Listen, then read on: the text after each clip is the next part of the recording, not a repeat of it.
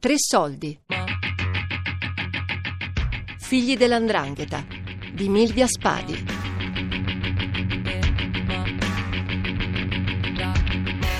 Papà lavorava come nel turbino del paese, a Gioiosa Marina. Mamma faceva la casalinga. Entrambi non erano andati a scuola ed io avrei voluto fare come loro. Non mi piaceva studiare e allora non andavo a scuola, tanto che fui bocciato due volte in prima elementare e questo preoccupava mia madre. Aveva capito che così non si poteva andare avanti. Avevo anche fatto qualche furtarello e lei aveva intuito che rischiavo di finire male, in qualche brutto giro. Gli anni delle superiori sono stati anni intensi. Vivevo da cittadino qualsiasi di Reggio Calabria. Mentre ero in istituto ero a contatto con una massa di bambini che vivevano le mie stesse cose. Studiavo e riuscii in uno dei pochi anche a diplomarmi.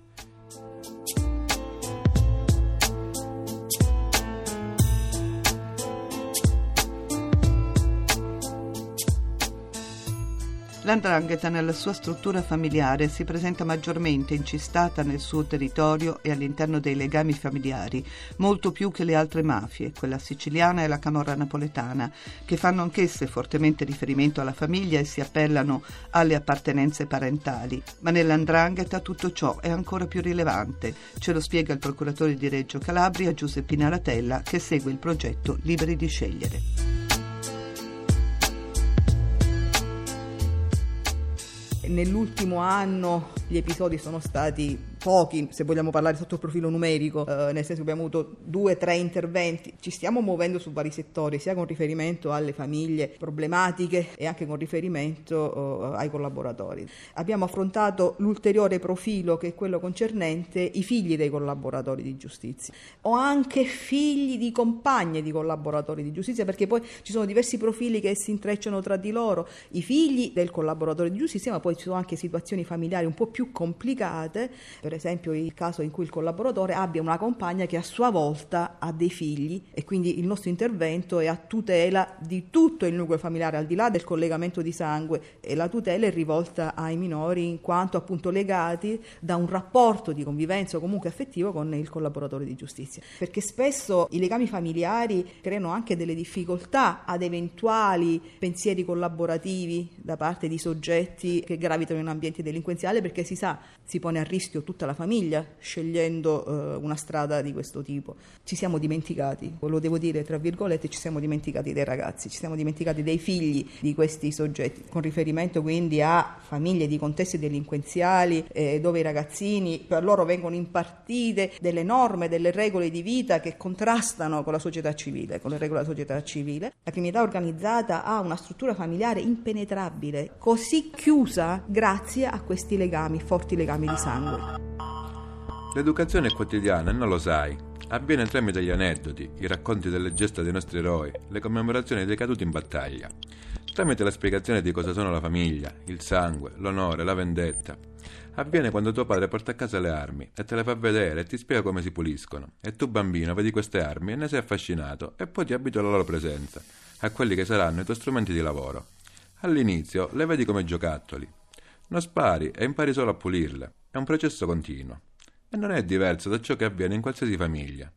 Si educa con l'esempio, attraverso la trasmissione dei valori, attraverso la frequentazione degli amici, attraverso l'osservazione del comportamento del padre, degli zii e di tutti gli uomini di rispetto che, con i gesti, ti fanno comprendere quale deve essere il tuo comportamento. Tu osservi e non hai una cognizione precisa, non ti fai un'idea. Quella è la normalità e ti piace. Perché papà ti fa guardare nel binocolo. Papà che è un eroe. Papà che è la persona che tu vuoi emulare, eguagliare, se non addirittura superare. Papà che non ti dice mai ti voglio bene, che non ti abbraccia mai con amore, ma che è il tuo istruttore più duro. Anche lui vittima di un padre che l'ha cresciuto nello stesso modo. Tuo padre che, se decidi di mollare tutto e passare dall'altra parte, è anche disposto a ucciderti, in nome di quei valori che ti sta insegnando. Al suo fianco ci sono gli zii che ti incoraggiano, ti sorridono, ti sostengono, che ti fanno capire che la direzione che hai preso è quella giusta, dandoti ulteriore forza. Ogni occasione è un momento di condivisione di valori. I funerali, i matrimoni, quando vai al colloquio da tuo nonno o da qualche parente stretto. E poi ci sono i narrati mitologici, il racconto di come tuo padre, durante il militare, si sia fatto rispettare da uno che gli dava fastidio, spaccandogli la faccia. Ed anche i film che ti fanno vedere per impartire qualche altra lezione. Ai miei tempi non ce n'era tanta di scelta, come ora. Ma anche un western poteva essere l'occasione per insegnare qualcosa. Oggi c'è molta offerta di film che incitano alla violenza e che possono essere utili al loro scopo. Ecco, così si cresce. Si cresce nella violenza. Quante botte ho preso da mio padre.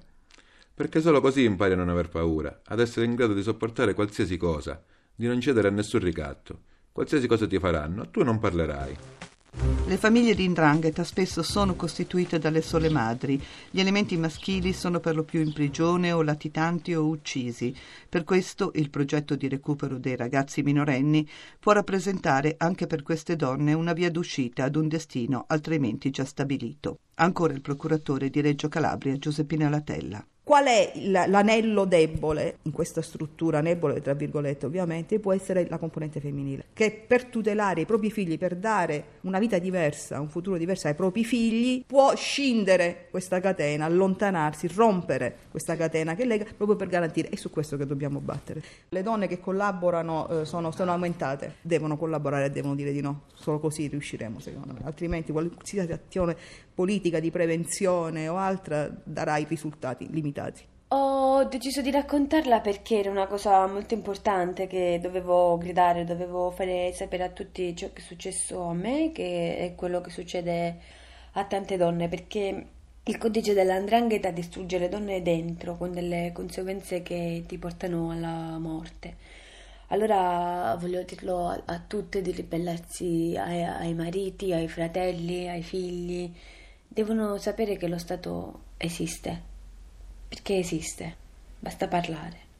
Ancora il procuratore di Reggio Calabria, Giuseppina Latella. È da un lato più semplice la nostra struttura mafiosa, gerarchica sì perché ne abbiamo viste, di, di, di, abbiamo chiarito anche i vari gradi, la, la, la, struttura verticistica di questa organizzazione, però è diversa da quella palermitana completamente, là ci sono delle regole ma proprio gerarchiche nel senso dell'obbedienza al capo, al vicecapo e ai, ai gregari. Qui invece è la famiglia, è la famiglia. Proprio. Sembra strano perché sembra più che altro la famiglia Cosa Nostra eh, mafiosa palermitana, sembrava avere, invece no, è molto più la nostra, familiare, un'associazione familiare la nostra. E quindi i ragazzini sono portati a delinquere da, da piccoli. Noi abbiamo i dodicenni, tredicenni di famiglie mafiose che vanno a fare le estorsioni perché quello sanno fare, quello li hanno insegnato, andare a pretendere i soldi. E se non vanno presso il negoziante fino ai 14 anni, estorcono i soldi anche ai compagni. La, la condotta violenta che è stata insegnata loro dai genitori la realizzano nei contesti sociali della scuola, delle, della, della vita sociale in genere.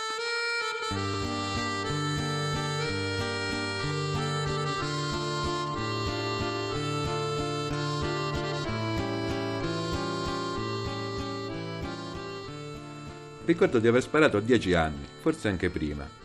L'occasione fu quella del Capodanno.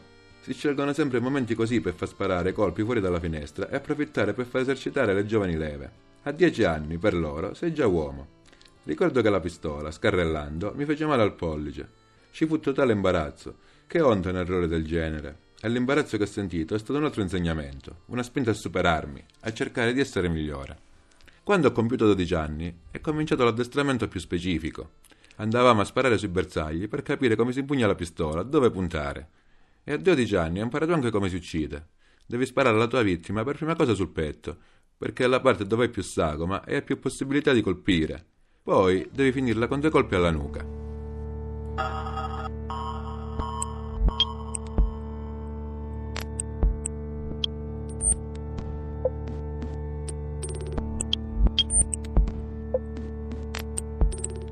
Se vieni da una famiglia storica, come la mia, vieni indottrinato come fosse un sacerdote di una religione.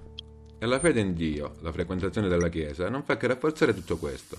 L'andrangheta con la religione, oltre a trovarsi d'accordo su tanti punti biblici, ci si trova d'accordo anche spesso sulla gestione del territorio.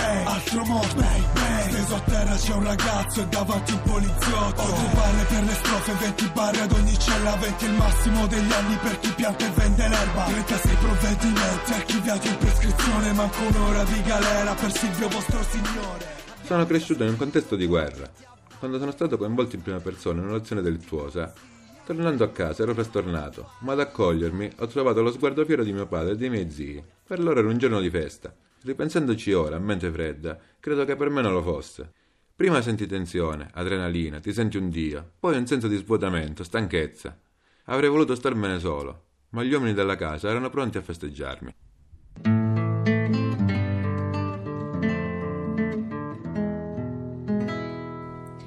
La forza ti viene quando ti aggrappi, mm, capisci le cose, capisci che sei, che, che sei in pericolo, che non è giusta con la, con la vita. Io mi sono trovata di fronte a un bivio, la morte o la vita. Ho scelto la vita.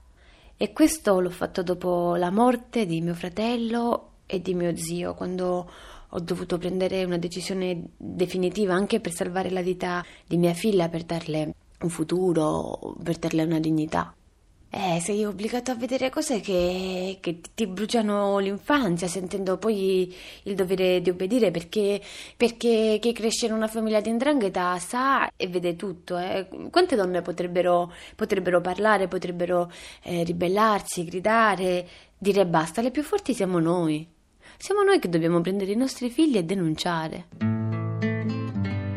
L'andrangheta è come un cancro, è una metastasi ti uccide ma si può curare, ti uccide lentamente, ma noi donne siamo una risorsa, siamo più forti.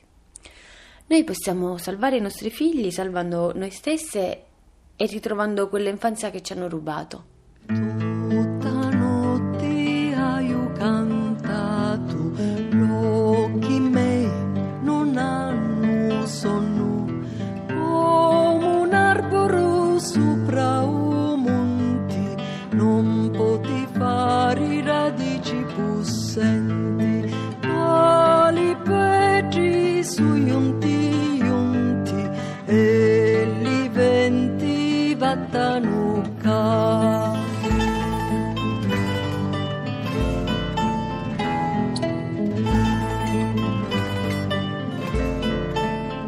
Tre soldi, figli dell'andrangheta, di Milvia Spadi.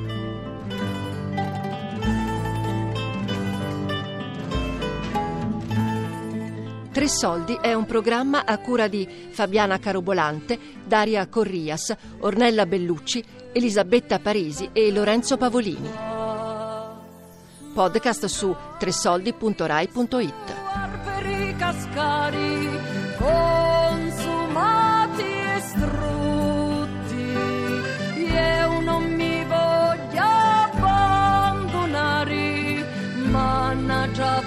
yeah.